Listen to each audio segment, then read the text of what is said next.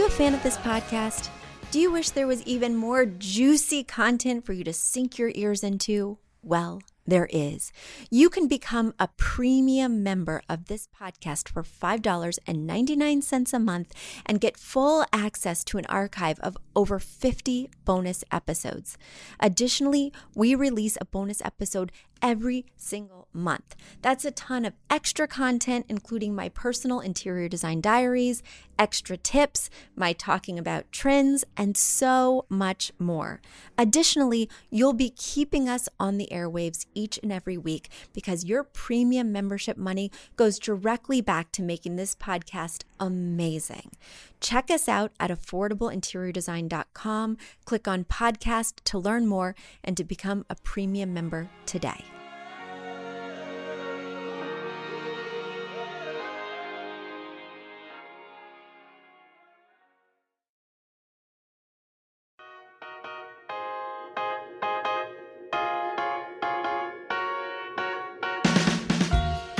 Need a high end designer or a lot of money to get a luxe look.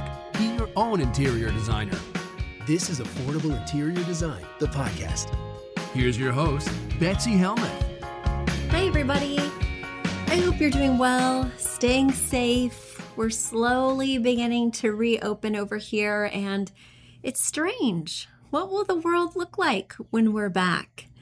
If you're wondering the same thing, you will not want to miss out on my bonus episode this month, where I explore what my predictions are for the interior design industry.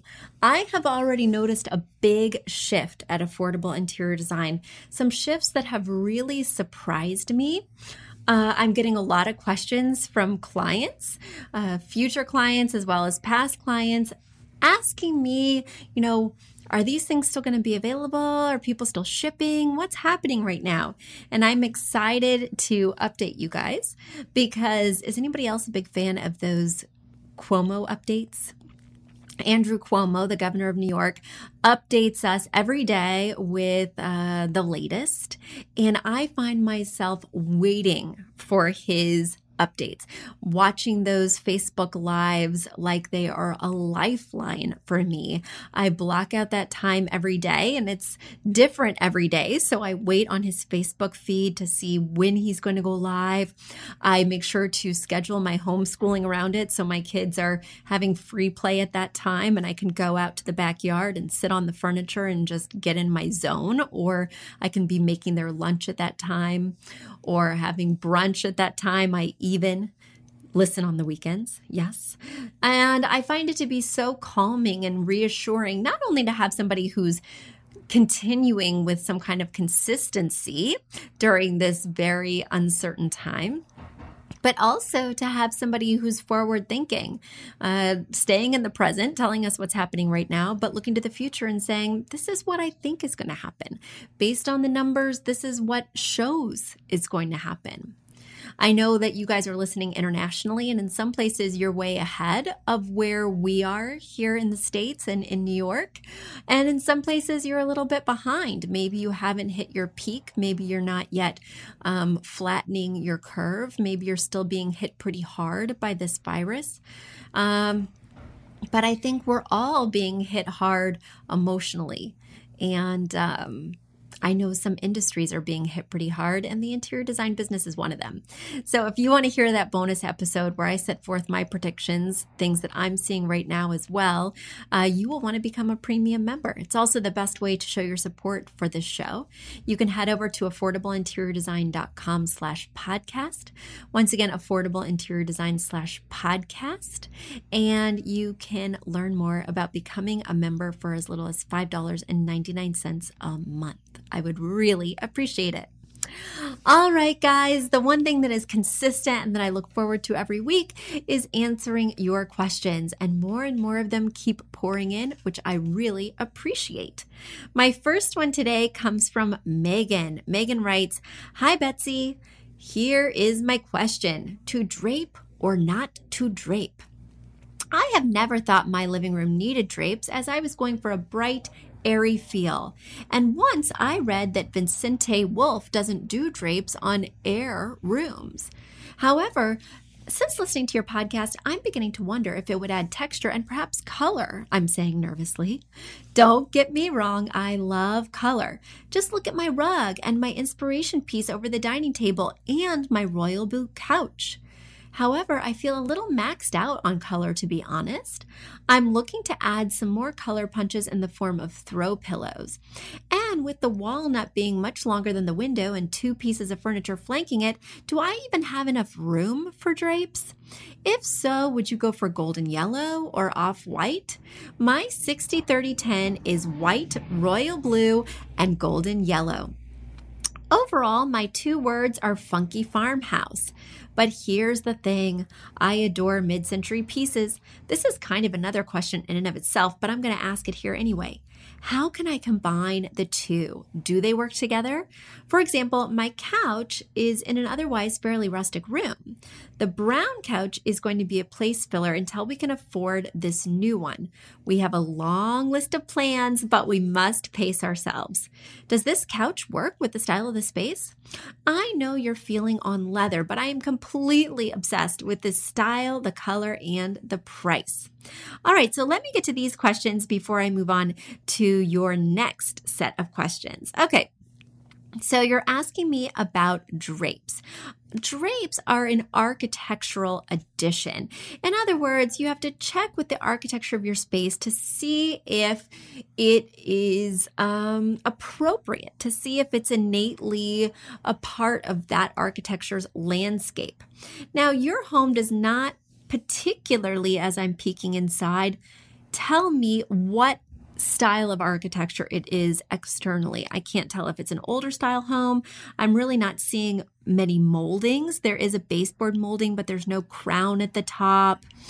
Um, everything seems fairly open and contemporary. I tend to put drapes on any window that can't or let me let me rephrase that. I put drapes on any window where it can accommodate them and where there's not a reason not to. Um, in a place like a converted loft where the windows are really high, maybe they're really wide, you don't need drapes. But in a place like a pre war apartment building or an older style home, drapes are innate, they just belong. Like I said, I can't get a handle on your particular architecture, but internally, you sure could visually use the drapes. You have lots of nice walls, but they're pretty blank. I love drapes because they take the onus off the artwork. You can make a really cool statement with a drape without having to hang something, and they can help to take up some wall space for you. The other thing I love about a drape is they can add a splash of color to your walls without painting your walls a true Roy G. Biv color.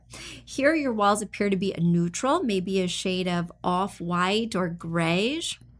And I think that this room would really benefit from some drapes. Additionally, I don't see a radiator or a window air conditioner or anything that would prevent me from using the drapes. And a fully dressed window has both blinds and drapes.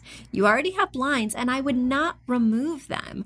You can manipulate the blinds day to day to get that privacy and light filtration, but you leave the drapes at the side to emphasize the height of your space to add that splash of color I was mentioning, to add the visual softness, and just to make it look more compelling. You need drapes. I love that you have used color. Yes, the blue sofa is a nice big punch of color. Your patterned rug also provides a beautiful color palette. I'm not saying these drapes have to be a color, but if we're looking at your room, I'm always thinking about balance. Does the one side of the room have elements that are also reflected on the other side of the room. And here you have not well distributed your color. On the right hand side of the room, when I'm looking at the fireplace, there's lots of color. There's a blue sofa that has yellow pillows. There's a compelling piece of art above the dining table. But when I look at the other side of the room, I'm seeing a brown couch, a white end table, a brown bookcase, neutral pillows on that brown couch, as well as a neutral blanket. There's only one tiny piece of art on the wall that offers any pop of color. I want you to balance out these elements visually so your room does not feel so divided. You need some drapes. Okay, let's go to your next question. My last question for today is light fixtures. We are stuck with the ceiling fan for now, but I want to swap out the pendant in the dining area. I understand that scale is a problem in this space, but the dining table is not going anywhere as it is an heirloom and we love it. But I feel like at least having the appropriate size fixture would help its chances of feeling more appropriate. I'm thinking the candlestick chandelier below is not heavy, so it will allow for us to see through it to the kitchen window as it covers the cutout. Thank you ever so much.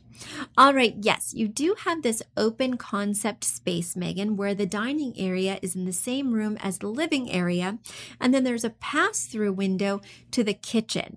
So it's all very open, and you wouldn't want it to get too, um, visually cluttered or separated with something big and bulky that you couldn't see through in terms of a fixture above the dining table.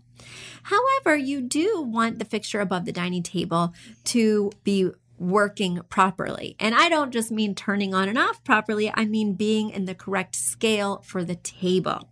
The table is long and chunky. It looks to be between 72 inches and 84 inches long based on the number of chairs I can see you're getting around it, which is six, three on either side.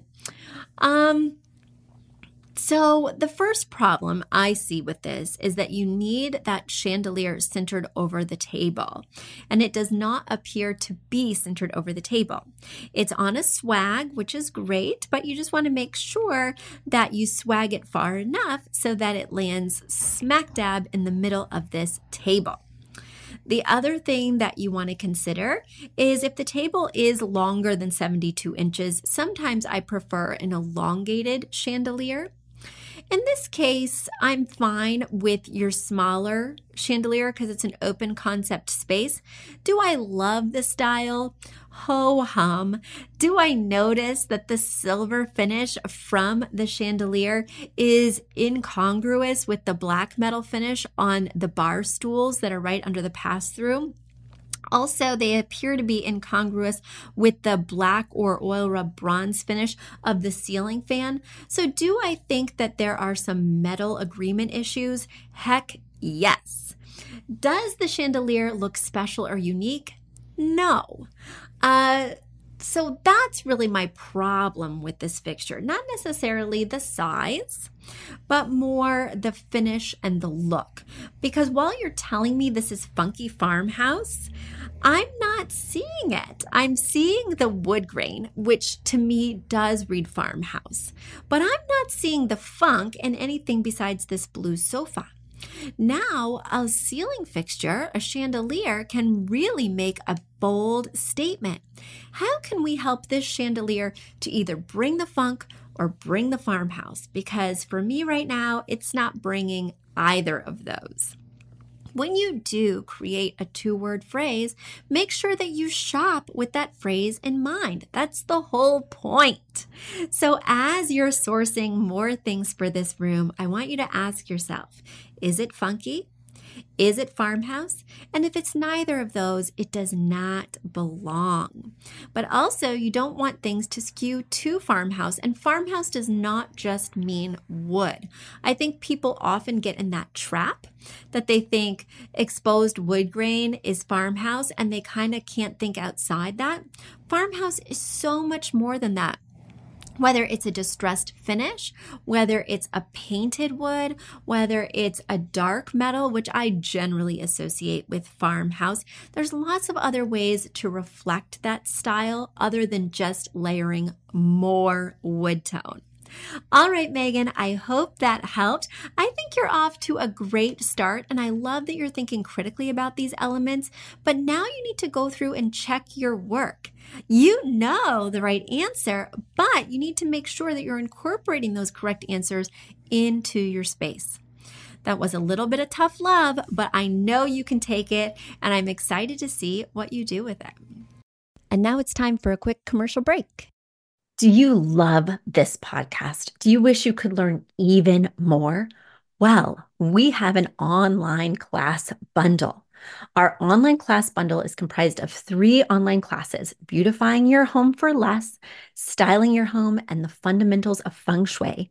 Each one of those three classes is between 30 and 45 minutes long and chock filled with visuals and tips things that will help you to style your own space or help out with other spaces.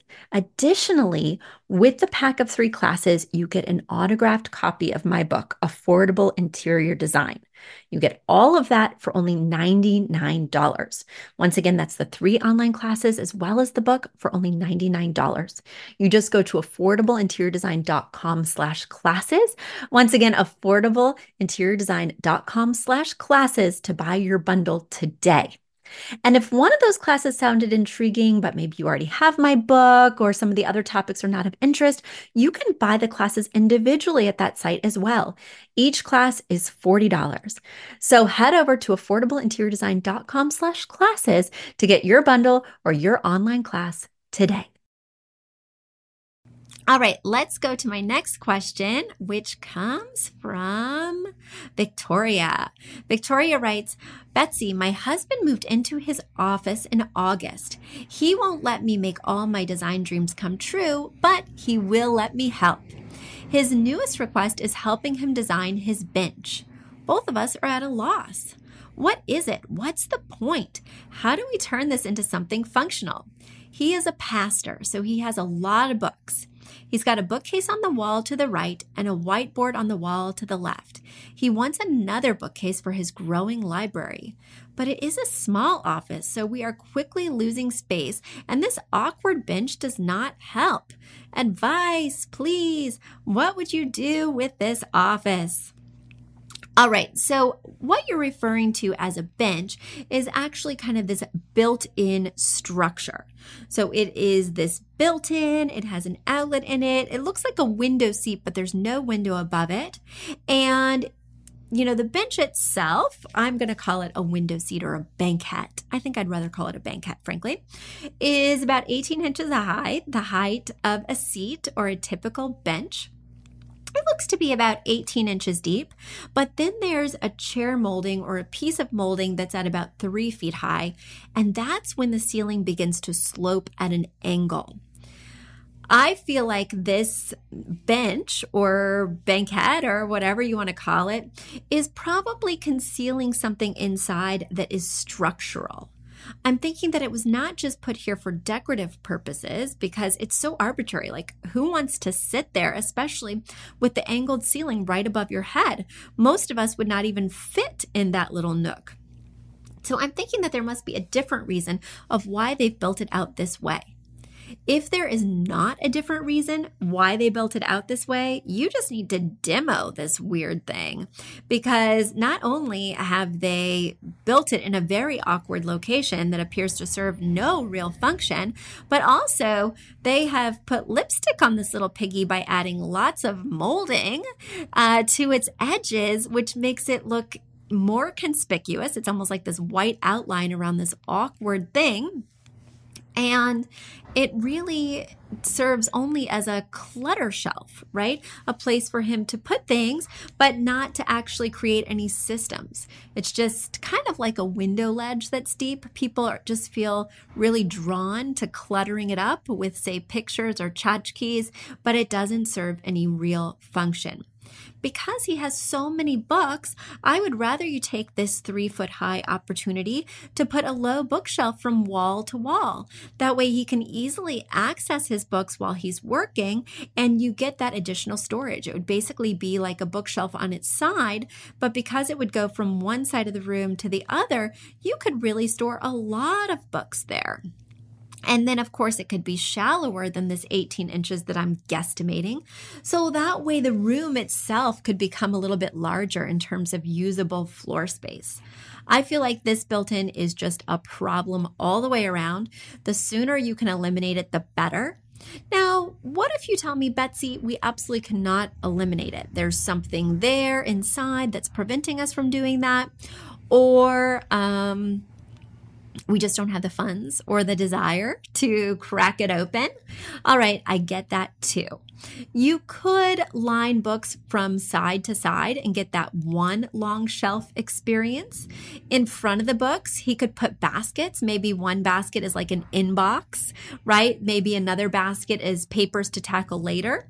I myself have three baskets. One basket on a bookshelf that is for extra paper, where I'll like doodle on the back of the paper, just scrap paper that I don't want to throw away because it has one perfectly good side. And I'm always brainstorming. I have another basket that's client projects. So all my client questionnaires and dossiers go in there, and then I dig through it whenever I'm trying to look back at a past client. And then I have another basket for papers I need to deal with right away. Basically, that inbox. I think that might be a great way for him to get some of these papers off his desk, to get some book storage, and also be able to corral some of these stray papers. But with something like an organizational system, you want to make sure that it works for him because you can create a system that works for me the three basket system, and he may never use it because it's not organic to the way that he works.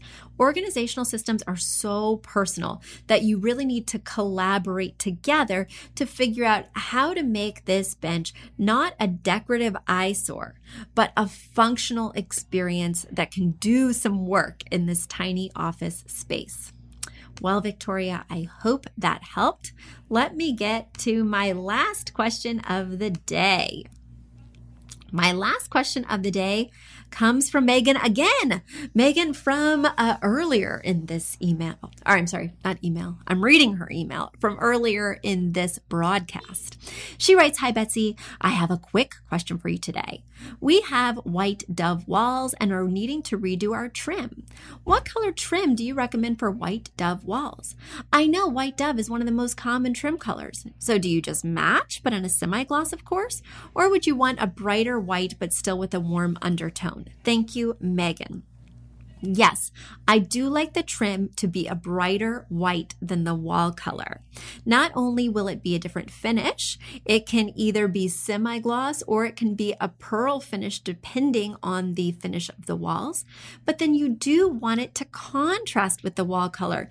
You don't want this to look like a super cheap landlord special where the landlord just comes in, buys a 10 gallon bucket of paint, and paints everything the same shade.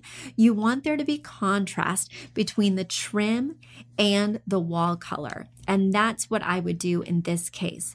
So just go for a whiter, brighter pop of white. And you don't necessarily need to do a warm white. You could find that there would be contrast in doing a cooler or bluer white. So you just want to think about your style.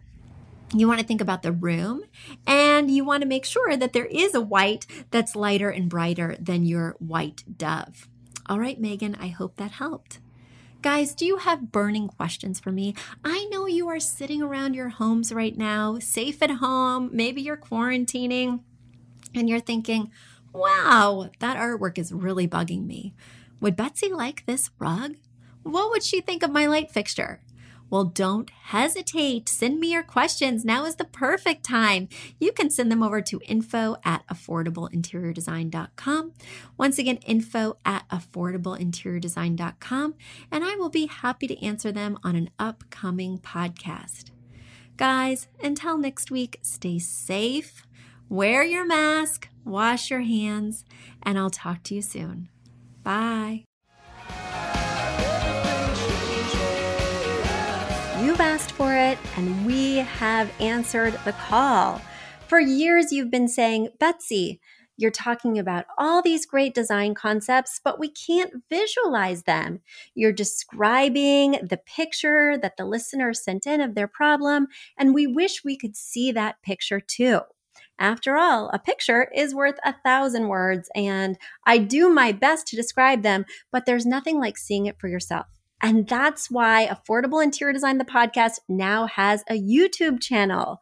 Not only do we have a YouTube channel where you could see recordings and clips of these podcast episodes, we also have an Instagram, a Facebook, and so many other exciting things.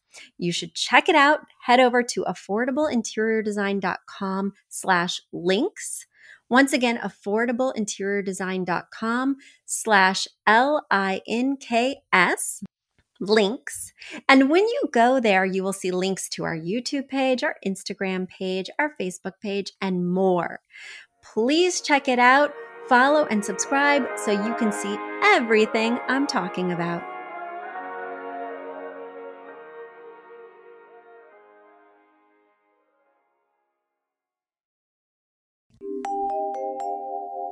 A big thank you to our amazing producer, Katherine Heller, to Aton and the MCR House Band, and to Affordable Interior Design, the sponsor of this podcast and the premier place to get an amazing look on a budget. Check out affordableinteriordesign.com. If you guys love the show, the very best way to support us is by spreading the word. Tell your friends or write us an awesome review on iTunes. So until next week, guys, thanks so much for joining us, and I'll talk to you soon. Bye.